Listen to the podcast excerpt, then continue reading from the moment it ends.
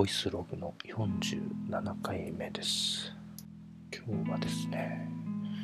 10月の26日月曜日。時間が7時、17時だ。38分。ちょっと休憩の合間に撮ってます。前撮ったのが、何日前 ?2 週間ぐらい前ですね。ちょうどですね、ホテルが開業する前日ですね。今作ってるホテルが無事開業しました。ね、開業してからもいろんな仕込みがあって、えー結構一日中ホテルにいたり、打ち合わせ飛んだりみたいな、ちょっとバタバタとした日常を過ごしておりました。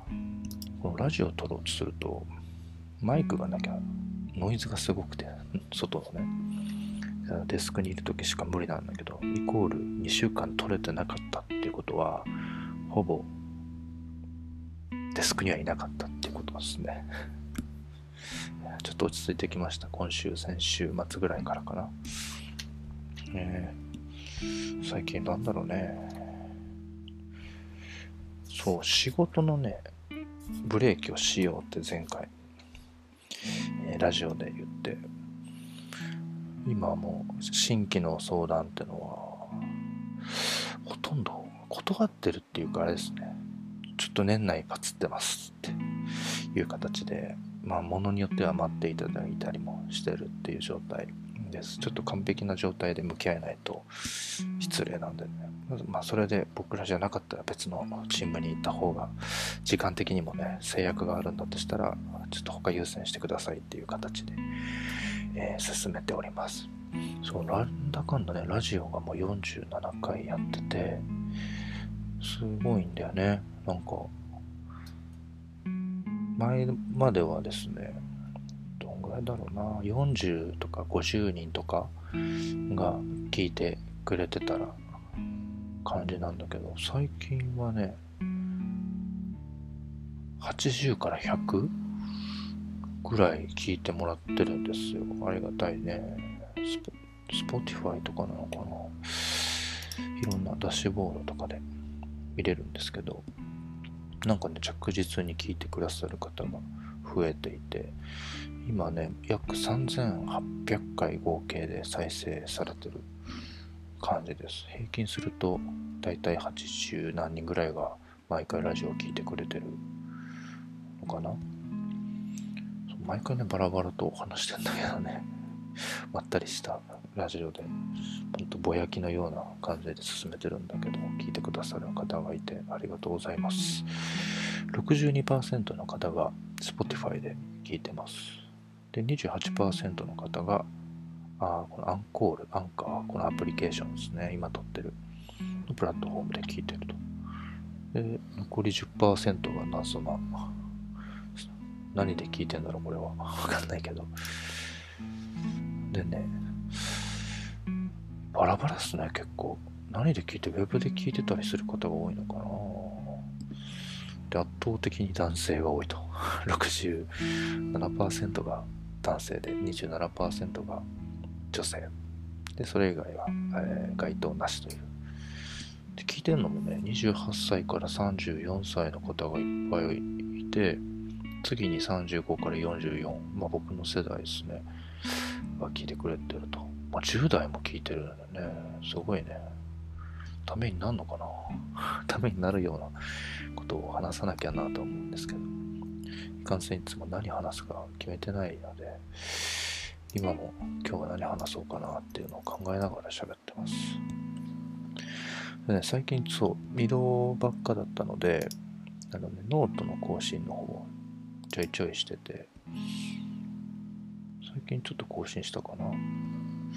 この前ね、小さな組織のためのブランド戦略っていうのがね、なんか跳ねて、212いいねついてますね。でこれなんかね、えっとね、コンペ出るってこの前直近で言ってたやつかな。それもうまんまと2位で負けちゃったんですよ。悔しい。超悔しいんだけど。いや絶対勝ったなって思ってたんですよ。だけど、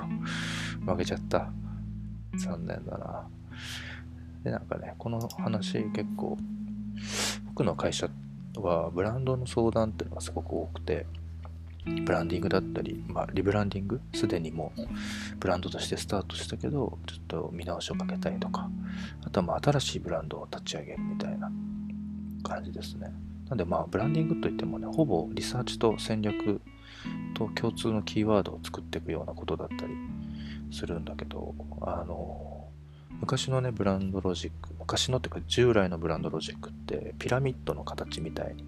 なってて、でこれいろいろ言われがあるんだけど、MVB、MVV っていう言い方と VMV っていう言い方があります。で僕らのは VMV の方なんですね。今までやってた。これ何かっていうと、えー、ピラミッドの頂点がビジョン、えー、どういう世界を目指したいか。で、真ん中がミッション。それをどのようにその世界を実現していくのか。で、一番そこにあるのがバリュー。で、この頭文字取って VMV と言います。で、さらにそこから僕らの場合は、えー、ブランドリゾームってこれは多分僕らが独自に言ってる言葉なんだけど、リゾームって根茎ね、根っこのことを言ってて、あの、まあ、実となる中心にはブランドがボンとあるんだけど、こう、扇状にえー、僕の場合は下にわーっと扇が開いてるような形で、えー、広がっていくんですね。それが何が広がってるかっていうと、そのブランドが接触する媒体、例えば SNS だったり、えー、デジタル広告、えオフライン広告、まあ接客とか店舗があればお店での接客体験だったり、ショールームだったり、あとは自社メディアとか出してたら、そのメディアだったりとかね、そのいろんなその企業ごとに、ブランドごとに、え、利用してる媒体っていうのがそれぞれあるんですよ。でそれをまあ一堂に会して、えー、どのような順序でそれに接触していくのかっていうこうでそれを並べていくと根っこがバーバーッと広がってるようなね感じになるので僕らはブランドリゾームっていうふうに呼んでます。で今のブランドリゾームと、えー、そこでなんかずれてるものとか、えー、間違ってるものってものを調整していきながら再設計していくっていう割となんかねちょっとプラモデルみたいな 感じかなでもブランドって本当体系的に作られてるものなのでその、えー、設計がミスってるとか古いままだとそこをちょっと直してあげる必要があったりとか接骨院に近いのかな。あここちょっとずれてますねみたいなこととかを直していくのね。で今までそのピラミッド型の VMV モデルっていうものでうまくいってたんですよ。立て直しというか成立させれたんですけどちょいちょいね、えー、ここほんと23年というか縫え始めて直近が一番多かったかな1年ぐらいこのブランドの相談の時になんか徐々に違和感を感じ始めててその今までの方法とは通用しないというかはまらない？っていう逆にこれにはめることで可能性を潰してしまうケースがあるなっていうのが増えてきたのね。この前のコンペがすごくそれが確信に変わって僕の中でもいろいろ頭で考えながら整理してってたんだけどその中でハッと気づいたのがでえっ、ー、とねこのノートを書いてるんですよ。ちょっと僕のノートまた詳しく知りたい人は見てください。で要はね今までのあのブランド体系に無理くりはめてくってもうちょっと時代に合わなくなってきてるなって。大きい要因としては時代の速度が速い。ってことがでかいです。ってのと昔のブランドロジックって、えー、要は企業を強く巨大にしていくためのロジックだなと僕は解釈してるんですね。ちゃんとしたこれ学習勉強というかをしてない、ほんと完全独自で解釈してるところなんだけど、強い巨人を作るためのブランドロジックになってるんですね。で、今の企業、うちのヌエも含めて、特にこれ、うちの組織もイメージしながら書いてたんだけど、大きくなりたいわけじゃないですよね。強くっていうよりかは柔軟でありたいって思ったり、なんか組織の理想とするものの形状がもう時代とともに変わってきてるなっていうのにちょっと気づいてた。でこれをなんかまあ言ったら、しっかり考えて図式化して言語化するってことをなんかスッとまだ落ちてなくて、この前この提案するときにスッて急に落ちたのね。それが僕らが考えたのが、アメーバ状の、あの、バリューを起点にした、要はピラミッドの一番土台だった部分をコアとしたブランドロジック。真ん中にね、うねうねうねっていうアメーバ、これがバリューっていうのがあるんですよ。そのうねうねから強く矢印が出てるんですたくさん。なので人手みたい。人手みたいな形してんだけどそれがね矢印がミッション。でその周りにさらに大きいグニョグニョみたいなのがあってこれがねビジョン。どんな世界を作っていきたいか。要はコアになるのは社員一人一人のバリュー。価値。価値基準みたいなところ。ででみんなはね意外となんかこうこの仕事してる人はパッてわかると思うんだけどビジョンってすごく抽象的で分かりやすい言葉になっていくんですよ。で、まあ、こういう世界を作りたいみたいなとこになるんで本当具体的なことっていうかはぼやけた風景みたいな言葉がすごく多くて。じゃないとまあ社員が何千人何万人いる人たちが全員納得できるようなワーディングってのはできないからだと思うんだけどね。なので意外とビジョンの浸透っていうのはねスッといくんですよ。だってそのチームに入るである程度それを意識して入るじゃないですか。こういうことを大事にしてるチームとかこういう世界を目指してるんだってのを見ながら、まあ、例えば採用を受けたりねするので。これがないのは大変なんだけどね。なのでビジョンこそ思考だみたいなね感じはあった今まで。なんだけど果たしてそうなのかさっき言ったみたいに時代の速度が速いと作ろうと思ってた世界ができちゃったとかね、えー、思ってた正しいと思ってた世界が実は正しくなかったとか。すっごい変わってくんで今も社会が世の中が。で僕らの価値観も。なのでもっとそこは柔軟性があったり一つの言葉というよりかは、えー、一つの生態系を広げていく。アメーバなんでね生き物として考えてます。生態系を広げていくような、えー、視点でブランドを考えたらどうだろうっていうのが、えー、ことの発端でございます。勝てたらかっこよかったんだけど負けちゃったんだけどね。なので、コアにある、中心にある核だね、アメーバの核っていうのが、えー、会社で働いてる皆さんそれぞれの個人のプレイヤーたちもその中に社長も含まれるし、役員も含まれる。この人たちが抱いているバリューっていうのは柔軟に変化していくし、作りたい生態系、世界に対して新しい気づき、新しい価値観ってものもここにインクルードされてくる。ちょっとまたアメーバの形が変わるのね。なのでちょっと可変性ある、えー、フレキシブルなブランドの外壁にしとかない限り、無理やりはめ込もうとすると、要はそこにはまらなかったら、その人たちは淘汰されるのかとかね、そういう話になってくると。今ってもう、なんだろう、多様性どんどん受け入れながら組織が強くなっていかなきゃダメな時代だと、時代にまさになってると思うんだけど、そういうものにちょっとなかなか合わないね。ここのピラミッド型のものに、えー、はまらなければ、うちじゃないですね。もしくは中で違和感感じたら、あ、もうここじゃないんだって思っちゃったりするんだけど、例えばうちの会社で考えてた時に、えー、例えば子供を育ててるから、3時には仕事終わります。でもそれまでに、えー、ガッと頑張って終わらせちゃいますみたいなことは全然 OK だよみたいな話になってくる。それはその人の今子育てをしっかりしなきゃダメだとか、向き合いたいっていうところの価値が重要視される。だけど僕らの言ってるビジョンってのは、まあ、仕事ばっか頑張ってやらなくて、えー、なんだろうな、ちゃんと自分の視点で正しい世界を作ってほしいなと思います。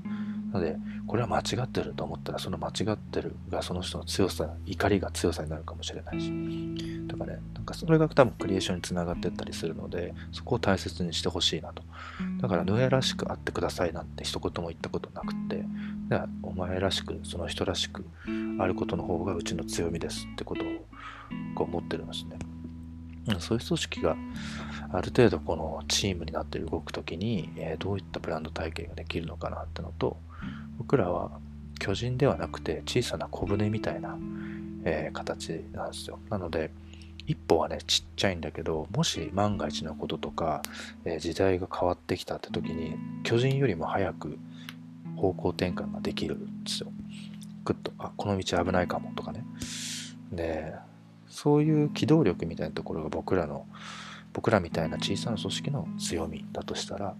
えー、確一的なブランドロジックではもう到底合わなくなる。その急な軌道修正に耐えれなくなるし、そのたんびに毎回書き換えんのみたいな。言ってたこと変わってるじゃんみたいなね、ことになってきちゃう。でそうじゃない方法としてこのアメーバ型のやつを考えたのねなんかねうまくいくと思うんだけど確かに誰にも実践してないし まずは自社で実践してあの成立したってことを証明しないとまあ確かにお客さんに売るには舐めてんなと思った。それはちょっと俺の反省なんだけど、まあ、圧倒的に正しいとは思ってんだけどね。でも、どこでもやったことないですってのは確かに失礼かもなと思って、まあ、範囲を考えてたりしたんだけどね。まあまあまあまあ、負けちゃいましたけど、うちらで説明した、証明していこうかなと。で、まあ、なんだろうね、昔って会社の大きく掲げてるブランドビジョンとかってすごいかっこよくて憧れてるものだったなと思って、今でもすごく強いけど、Just Do It とかね、ナイキの、あの、本当に行動、行動を喚起するような強いキャッチコピーだったりするよね。で、なんか、そういうものの時代、まさに、ま、今でもナイキもちろん強いんだけど、例えばパタゴニアが示してきたようなこと、えー、パタゴニアってなんかもう、なんて言ってたかは覚えてないんだけど、圧倒的にキャラがあるじゃん、企業のキャラ。そして行動もあるんだよね。で、僕ら、と言って僕はパタゴニア買ってないんだけど、キャンプもしないから、あの、でも、しっかりファンがついて購買が動いてるような状況が今作れてると。でこれってなんか企業の人格とか、私たちは何を大切にしてるんだよっていうのまで含めて、僕ら生活者が、えー、買うか買わないかってことの判断材料まで持ってってるんだよね。要は、お金を払う人たちもすごく進化したし、えー、それを売る人たちってのも同様に進化していかなきゃダメになると。で、この、例えばパタゴニアの真逆でいくと、タピオカ屋？タピオカが流行ってるからタピオカ屋になったのに、コロナがわっと広がると、翌週にはマスク屋になってるみたいな、ものすごい尻があるみたいな状態。これもすごく対岸で分かりやすいかなと思うんだけど、もう本当タピオカやマスク屋なってブランドを育てる必要は全くなくってその時代時代の、瞬発力だけでビジネスをしていく。これが悪いとは思わないそういう方法もある。けどこっちはもう完全にブランドににを使って戦うってことじゃなくてもう瞬発力で戦っていく、えー、商売のやり方で長くいいものを作ってこう提供していこうとかいい関係性を築いていこうってことになるとやっぱこのパタゴニアがやってるような方法になってくるなと。でこれってなんかまあ昔のブランドロジックもちろんこれ働いてると思うんだけど、えー、共感をいかに作っていけるかっていうものの設計がすごくされてるよね。ねこのねハイブリッドなことを最近だとナイキがしっかりやってて、えー、去年かな去年のカンヌとかでいいとこまで出てたのかななんか人種問題かなんかでえー、誰か選手が叩かれたかなんかがあったのかな問題な、問題だったかなごめん、ちゃんと把握してないんだけど。その時にすぐにナイキが街の屋外広告にその人を起用したの。すごい速度だった。昔の広告展開だとしたら、そんな速度考えつかないほどの速さでポンとやってきたの。それってま、まさに、まださっきのタピオカ屋とはまた違うんだけど、そんぐらい時代の速度って速いんだよ。えー、そういうなんかナイキがじゃあこういう課題社会課題が起きた時にこれに、えー、アンサーするような形で、えー、広告を作りましょうってそこから作り始めたら通常でどんだけ巻いても1ヶ月2ヶ月かかることを1週間ぐらいポンとやってくるのね。1週間より早かったんじゃないかな。うん。なんかタイムライン的になってる。広告が。でもそれでその時事問題にグッと絡んで要はナイキはこう思ってる。この選手を応援してるっていうような、まあ、自分たちの心情を、えー、表現してるわけなのね。なんかそういうもので、えー、っと人ってファンになったりしていくのだからその速度が完全に違うのがこの案件で証明されてると思うんだけどそういうフレキシブルさと速度が求められる時代になってきてると思います。なのでこれを例えばピラミッド型のブランドロジックの企業は大抵の場合縦割り社会が多くてこれをじゃあ部長に上げて次も上に上げて社長まで OK もらうってのやってる間にもう半月過ぎるだろうね。でも多分これが正しいと思ったらすぐやれ。まあナイキだったら just do it の精神があるのかもしれない。けどなんかそういう速度感を持ってると。そういう速度感が必要になってきてるっていう。面白いよね。そういう時代に生きてんだなと思いながらこのブランドロジックっていうのを考えてだから今この考えてることですら古くなれてるのかも。もう 極端なこと言うと、うん、でもなんかその伸び縮みする時代の感覚ってものに対して、えー、対応できる、企業ブランドってものを今後作っていかなきゃダメだと思ってるんですよ。でなんかそのアンサーみたいな形で、えー、僕らはこう思ってるっていうのを書いて200いいねぐらい1万ページビューぐらいいってんだけどこれちょっとみんなで実践ししようよって思うんだよね。世の中どんどん特に僕らみたいなあのものづくりとかこと起こしに関わる仕事の会社ってすごく小規模なチームが多い。でも小規模だけど大きいインパクト出せるような時代にもなってるよね。だから僕らみたいなところが生き延びれるんだけど、そういうとここそ次のブランドの形として、まあ、これが正解とは思わない。なんかそれぞれの方法に改変していけばいいと思うんだけど、なんかちょっと次の状況じゃないもんっていうふうには正直思ってるところです。で、なんかアメーバって生き物だっていうところがすごいやっぱ僕の中で大切な要素で、まあ、成長していくし、場合によっては死んでったりするわけよ。でも、そこに生きる意志というか生態系を広げて自分の生存確率を上げていこうっていう意志があれば、えー、その生態系は広がり続けるし一番面白いなと思ってるのがアメーバって分裂するんですよ。限りなく似た構造体でもって分裂していく。で今の多分ベンチャーから出てきたところスタートアップから出てきたところ一番究極の例言ったら Google がそうだよね。Google が大きいあの企業だけどさらにそこからアルファベッツっていうホールディングスを作って A to G の子会社をたくさん作ってるよね。それってなんか大きい意思は多分 Google 的な意思があるはずなんですよ。それぞれが違うドメインでそれを達成していくと。検索がすごく、えー、生きた時代があったけどもしかしたらここから先検索っていう行為がなくなるかもしれないしね。そうなると Google 検索が持ってた大きい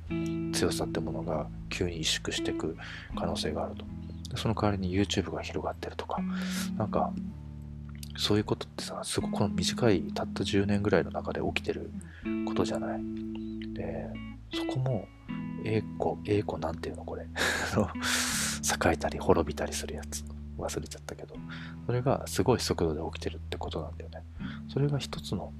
ピラミッドだけで守ることの限界が来てると思ってるんですよね。なので本当は広げていく生態系であるビジョンっていうのがブワーッと広がる中にいくつかのアメーバの個体がいるべきだと思ってるんです。一匹だけじゃなくて。で、最初その母体となってたものが、えー、強いミッションを強いベクトルのミッションを持って分裂していくんですよ、プッと。そしたら、最初は小さかったけど、もしかしたら、マザー、母体のアメーバよりでかくなる可能性がある。なんかそういうことを許される、許される、えー、ブランド体系ってものになっていく必要があるんじゃねっていうふうに思ってます。まあね、僕らがそれを実践しててどうなるかをまた定期的に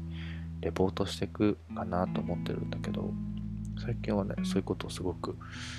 考えてます。で、このブランドロジックのすごく素敵なところは、バリューこそアメーバが成長する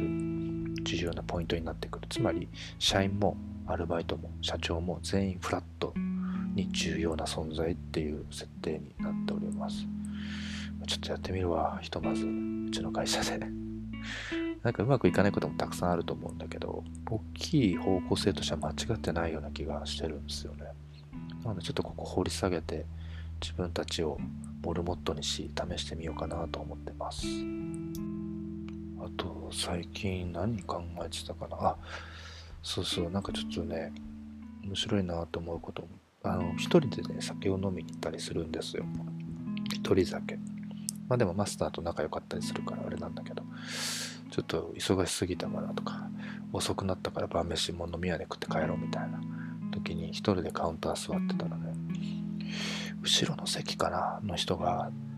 私服でなんで全然分かんなかったんだけど仕事がね何なのか。仕事辞める相談してたのよ。なんかこの仕事辞めようかなみたいな。関西弁でね。辞めようと思ってんねみたいな。ちょっとね40代ぐらいの先輩と多分ね俺と同い年ぐらいかなあの後輩の差し飲みみたいな感じで。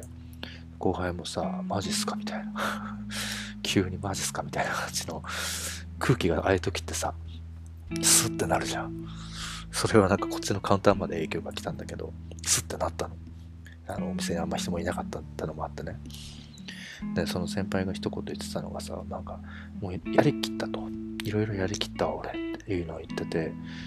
で、まあ40代のね、中盤ぐらいかな。や、そういうこともあるんかもなと。この仕事なかなかそういう感情にならないってのもあるんだけど、次のやるべきステージみたいなのがね、出てくんだけど、まあ仕事によってね、そこはバラバラだと思うんやけど、なるほどなぁと思って。で、なんか多分ね、もうそ、そこの店で長く飲んでたんだと思う。ちょっと詳しい話、ちょっと次の店でってなって、あのね、詳細聞けなかったんだけどさ、まあ、盗み聞きだから良くないんだけど、いや、気になっちゃってさ、気になるじゃん。まあ、本当に知らない他人だよ。俺もなんか初めましてなのにマジでみたいな顔しちゃったんだけど、なかなかなくない？そういう話って聞くこと。不意に喫茶店とかでさ、聞くとかあるんだろうけど、俺なんか、ぼーっとしてる時に、何も考えたくねえなと思ってる時に、そのホットワードがポンと入ってきて、いやでもまあそれぞれね、人生であるから、まあ彼の辞める、辞めようかなって決断がどうなったのか、確認のしようがないんだけどね、そっからしばらくさ、俺2時間一人で、ぼーっと考えながら飲んじゃったんだけど、なんかね、そう考えた時に、俺もそろそろ40歳だな。よく考えるね。40代どうす、どうしていこうかな、40代からみたいな。それはなんか今の仕事辞めるとかじゃなくて、何してこうかなと。要は、今までやってきたことを40代でもやってたらダメだなっていうのがあるんですよ。その年齢的にも役割が変わってきたりとか、もっと若い人たちにはチャンスなきゃダメじゃんとか、俺がもらチャンスたくさんもらってきたように、下の世代たちにたくさんのチャンスを流していかないと、なんかかっこ悪いなと思って、ね、思って、よく考えたらね、その人生ってさ、何歳まで生きるかわかんないけど、例えば80まで生きたとしたら、20年刻みなんじゃないかな、みたいな。今ね、100年生きるなんて言われるけど、100年は長えな100年生きるんだったら150年ぐらい生きたいけど。そうでも、さ、えー、例えば男性の場合の方が寿命短いで、考えた時に、例えば0歳から20歳。これがね、あのね、シーズン1ぐらいだなと 思って。で、20歳から40歳までがシーズン2。今俺はここに、このシーズン2にいるわけよ。で、40歳から60歳がシーズン3ぐらい。で、60歳から80歳がシーズン4。でそっから先はもうね、スピンオフ作品だね。やりたいことやれよっていう感じだと思うんだけど、まあ、例えばこの4つで分けていくと、のがすっきりすんじゃねえかなってちょっと思ったんで。特に0歳から20歳なんてさ、成長、まあ一成人まででもう手一杯じゃん。その義務教育もあればさ、あの、初恋とかもあるわけでしょ。でもなんか全部が多分二十歳ぐらいまでは新しいこと。全てが初見初見プレイのゲームみたいなもんでさ。みんな初めてをここでたくさん学んでいくと思うんだよね。でまあ大学卒業からとか34回生とかからたくさんの上の世代とかと会ったり就職活動して就職したり転職したり出世したりクビになったりとかもあるかもね。とかでさ、まあ、病気にも1回ぐらいなるんだろうね。俺なってないけど。まあ、そっからすごく人生の深みにちょっとずつ、もう覗き見るみたいな感じをすごい過ごしてだから多分40歳ぐらいまで経て、やっと大人なんだろうね。大人になっていくのかもってちょっと思ってて。なんか、さ、結婚したりとか、えー、子供を生まれて育てたりとか、えー、まあ多分なんだろうな年齢によっては親が亡くなったりとか葬式に出ることもあれば結婚式に出ることもあったりとかねいろんなこう人生のドラマがそこにはギュッと凝縮されてるんだと思うけどそこを開けるとシーズン3っすよ40歳60歳ここってまさにまたこう一回一人に戻っていくというかえー、収束していくような感じがあるよね。それはなんか、収束っていうとなんか、あれだね、弱くなってるイメージあるけど、多分ここ違うステージだと思うんだよね、完全に。なんで多分さっきのね、サラリーマンのサラリーマンかどうかわからんね。40何歳ぐらいのもう仕事辞めようかなって言ってる人たち、来てるおじさんは、そのさなかなんだろうね。シーズン2を終えてさ、シーズン3に入って、こっから定年とかまでずっとこれやんのかなみたいなの考えたんだろうなってずっと想像しながらさ、あのビール飲んでたの。でもなんか、長くさ、80年とか100年考えていくと長えなと思うんだけど、20年刻みって考えたらちょっと面白いなと思った。で、なんかこう、春夏秋冬みたいな、春夏秋冬みたいなね、感じで、多分秋のシーズンがね、シーズン3なの。今僕はね、夏にいるんだろうね。だから、そう、夏はすごく活気があるじゃないですか。なので、このタイミングってすごく新しい、大きいチャンスがあったりとか、こう、まあ、この集大成だね。シーズン2の集大成がここら辺の、僕で言うとあと3年に凝縮されてるから、やり残さずに全てやるやろうっていうふうに、まあ、その飲み、飲み屋で思えたんだけど。逆に言ったらこのシーズン3への布石みたいなさ、そう、同じドラマがシーズン3に展開された瞬間に視聴率落ちるから、なんかちょっと全く新しい展開みたいなものをシーズンの刻みごとにはね、設けてった方がいいだろうなと思ってるわけよ。誰にとっても多分ね、シーズン1はね、同じようなストーリー展開だと思うんだよね。で、シーズン2ぐらいの20歳、40歳ぐらいで、えー、その人らしさを土台にした展開がバーって起きてって、やっとここでドラマの差別化が図られる気がする。で、この高視聴率を維持するためにはシーズン3でまさかの展開をしなきゃダメだし、多分シーズン4とかそれぞれそろそろエンディングが近いんだなっていうようなのを感じさせて、もう物語の全ての収束を作っていかなきゃダメになる。って考えると、もうちょっとプロデューサー目線でさ、自分の人生考えるって面白いなと思って。なんかね、シーズン3、えー、季節で言うと秋ですね。っていうものをね、最近は意識し始めてるな。何やろうかなとか。あとはまあ、このあと3年でやり残したことを全てやって、後悔を残さずいこうというふうに思ってます。で、まあ、そう考えると人生って少なくとも4回は変わるんじゃないかなと。変えていかなきゃダメなんじゃないのかなと。シーズン1、シーズン2なんてもうなんかちょっと手放しでもドラマになっていくからいいんだけど、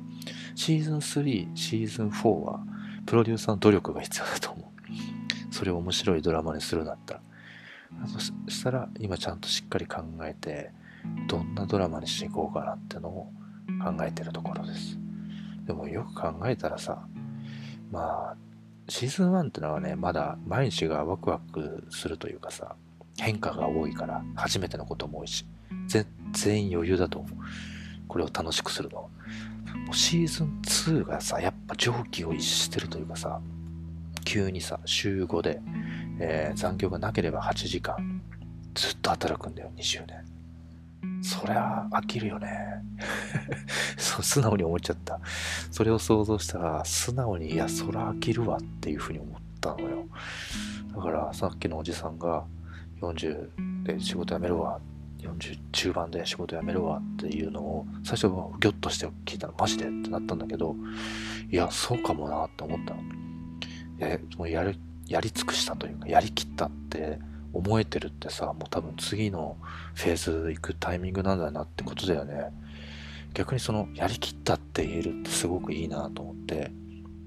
なかなか言えることじゃないね軽く。で、なんかやっぱりね、若いと、もうちょっと自分の可能性とかもさ、あって転職したいとか、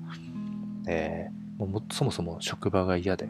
まあ、ってなくてさ、転職するとか仕事を変えるって全然あると思うんだけど、逆に40歳で、それ言うって重みが違うんだよね。あ、この人ちょっと人生ちゃんと考えて、しかもちゃんとベットしてる。自分の次の可能性に。で、なんかね、最後、ね、そのおじさんいなくなっちゃったけどさ、あの 解決するときには、いや、ちょっとかっこいいなと思って。俺もああいう風に入れるようになんなきゃなっていう風に思った。思いました。いや、そう考えたら俺ら先輩たち、もうね、兄貴分とか師匠みたいな人たちって、シーズン3行ってるし、上の世代なんてもうシーズン4なのよ。これがさ、シーズン4の人たちみんな面白そうなの。むちゃくちゃやし。もうね、ここのシーズン4まで行くと、どんな無茶なことしても、そう軽くは怒られないから、あともう圧倒的な経験と知識とつながり、ネットワークがあるから、本当にやりたい、本当人生に最後残すものを多分みんな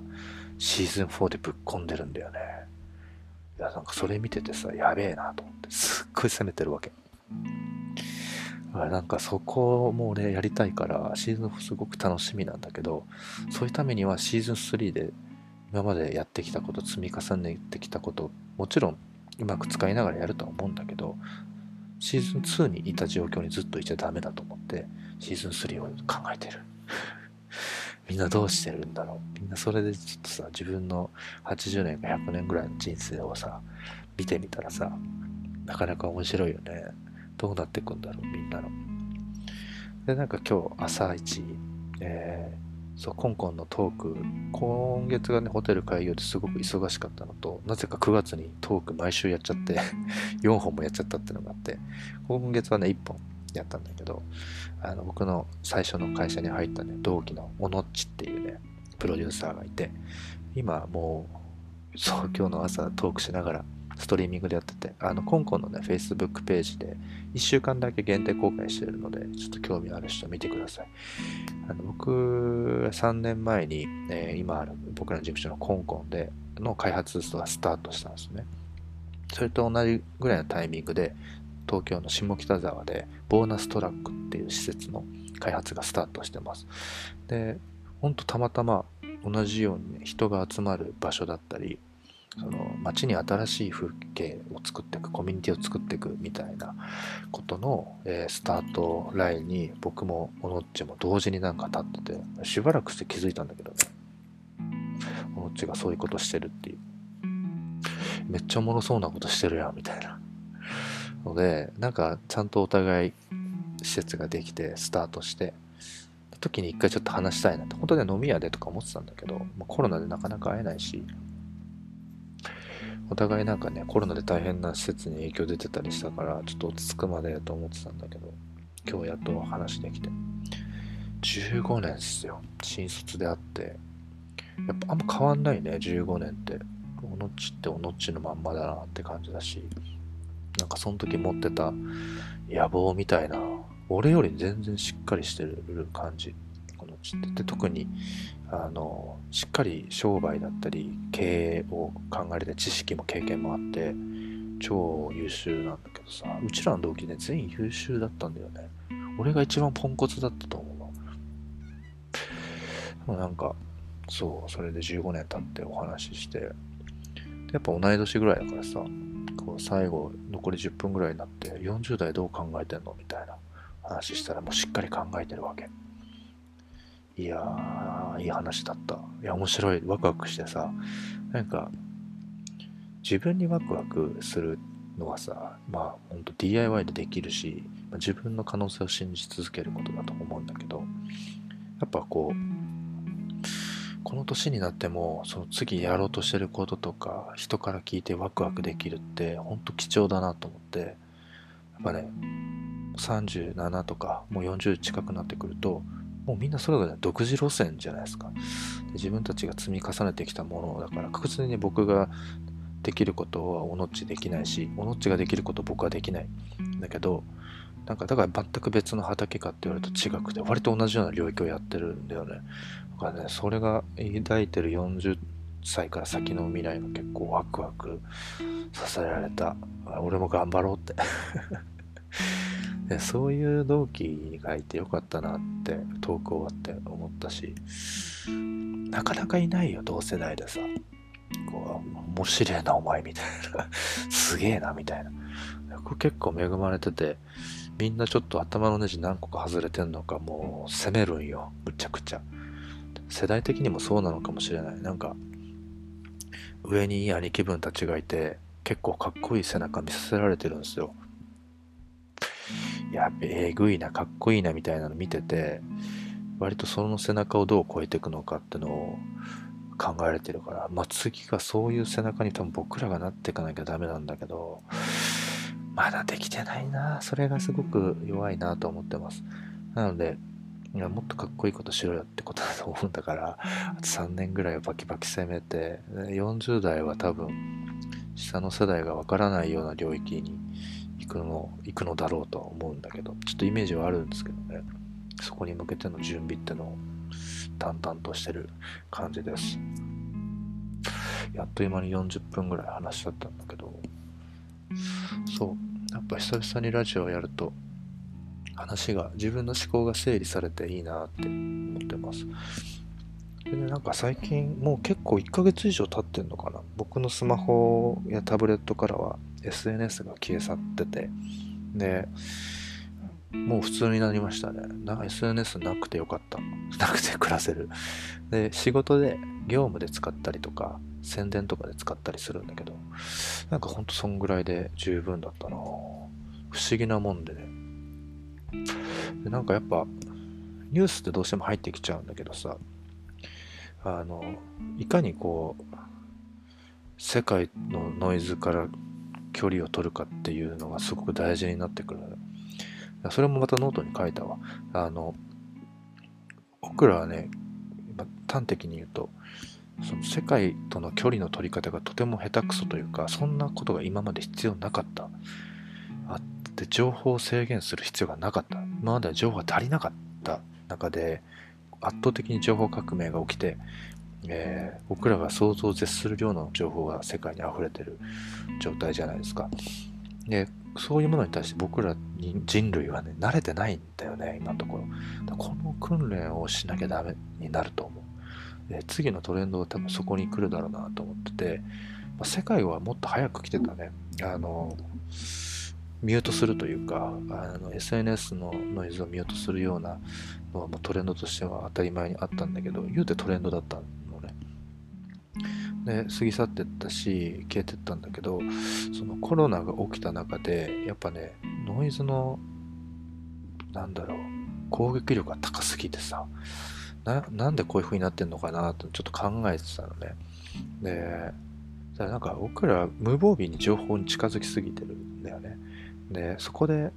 じゃんじゃん影響を受けてるんですよ無意識にもなのでほんと最近すごく自殺の報道とかも多かったりするし、でそういうものをね、報道のルールは多分すごく作んなきゃダメなんだけど、えっ、ー、とね、昔ある、あったんだよね。あの、例えば殺人鬼が、急にこういう話、殺人鬼がすごい残酷な殺し方をして、それが報道されると。僕らはうわってなるけど、この70何億いる人間の中には、それを崇高する人もいるわけ。それをかっこいいと思っちゃう人もいるわけね。でこれはすごく難しいことでメディアは自分たちの影響力をしっかり把握しないと誰かの道を踏み外させる可能性があるわけであまりに今はねタイムライン SNS のタイムラインとか情報が無料でガンガン流れてくるし暇もさ YouTube 見れば潰せるしってのでなんかね僕らテレビ見てるとそもそもテレビなんて嘘つかないと思ってた そういう風に情報を受け取ってるからもう癖がない、疑う癖がないんだ。だからフェイクニュースとかってバンバン出ちゃうでしょ。だから疑う癖がないし、疑うつまりちゃんとした距離を持ってそれが本当にいいのか悪いのかを見ることを指すと思うんだけど、そういうものは訓練されてないし、習慣になってないの。それを今デフォルトにしていかなきゃダメだなと思ってます。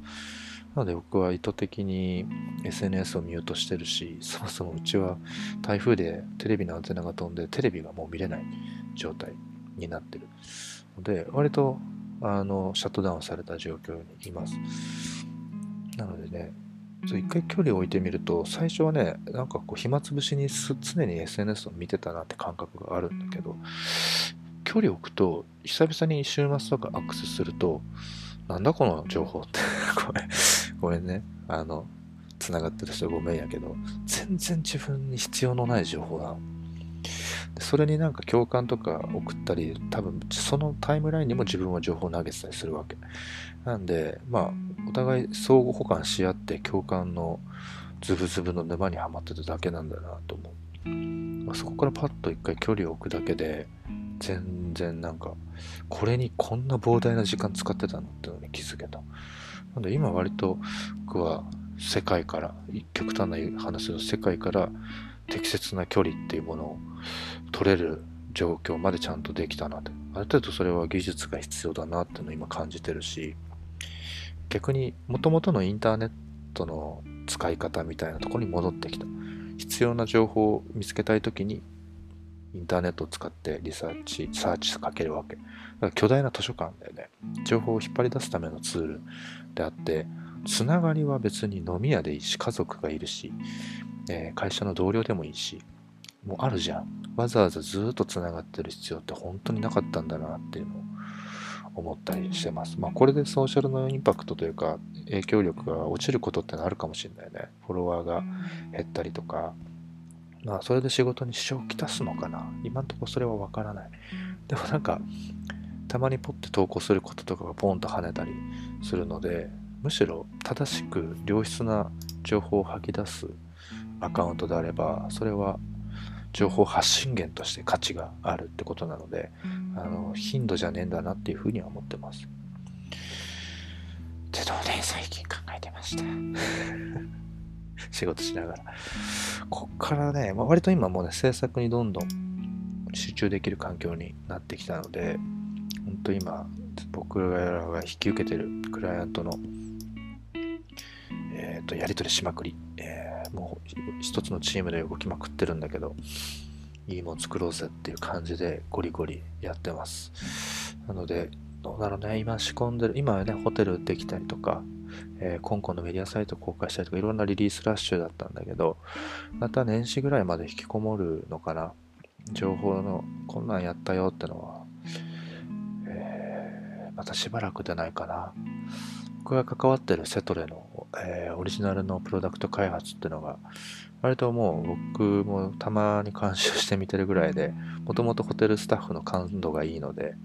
えー、次これ作ろう、あれ作ろうっていったものが今どんどん作られてる状態で、めちゃくちゃいい感じの仕上がりなのが、秋、冬、いつだろう 公開されるとできたらまた言うので、またその時に言います。買ってください。こんな感じで今日のラジオは終わろうと思います。ちょっとね、雑も終わらせてご飯にしようかなと思います。まあ、週、月曜日、今週始まったばっかだから、月曜頑張りすぎる人も多いので、まあ、それなりの仕事にしといて、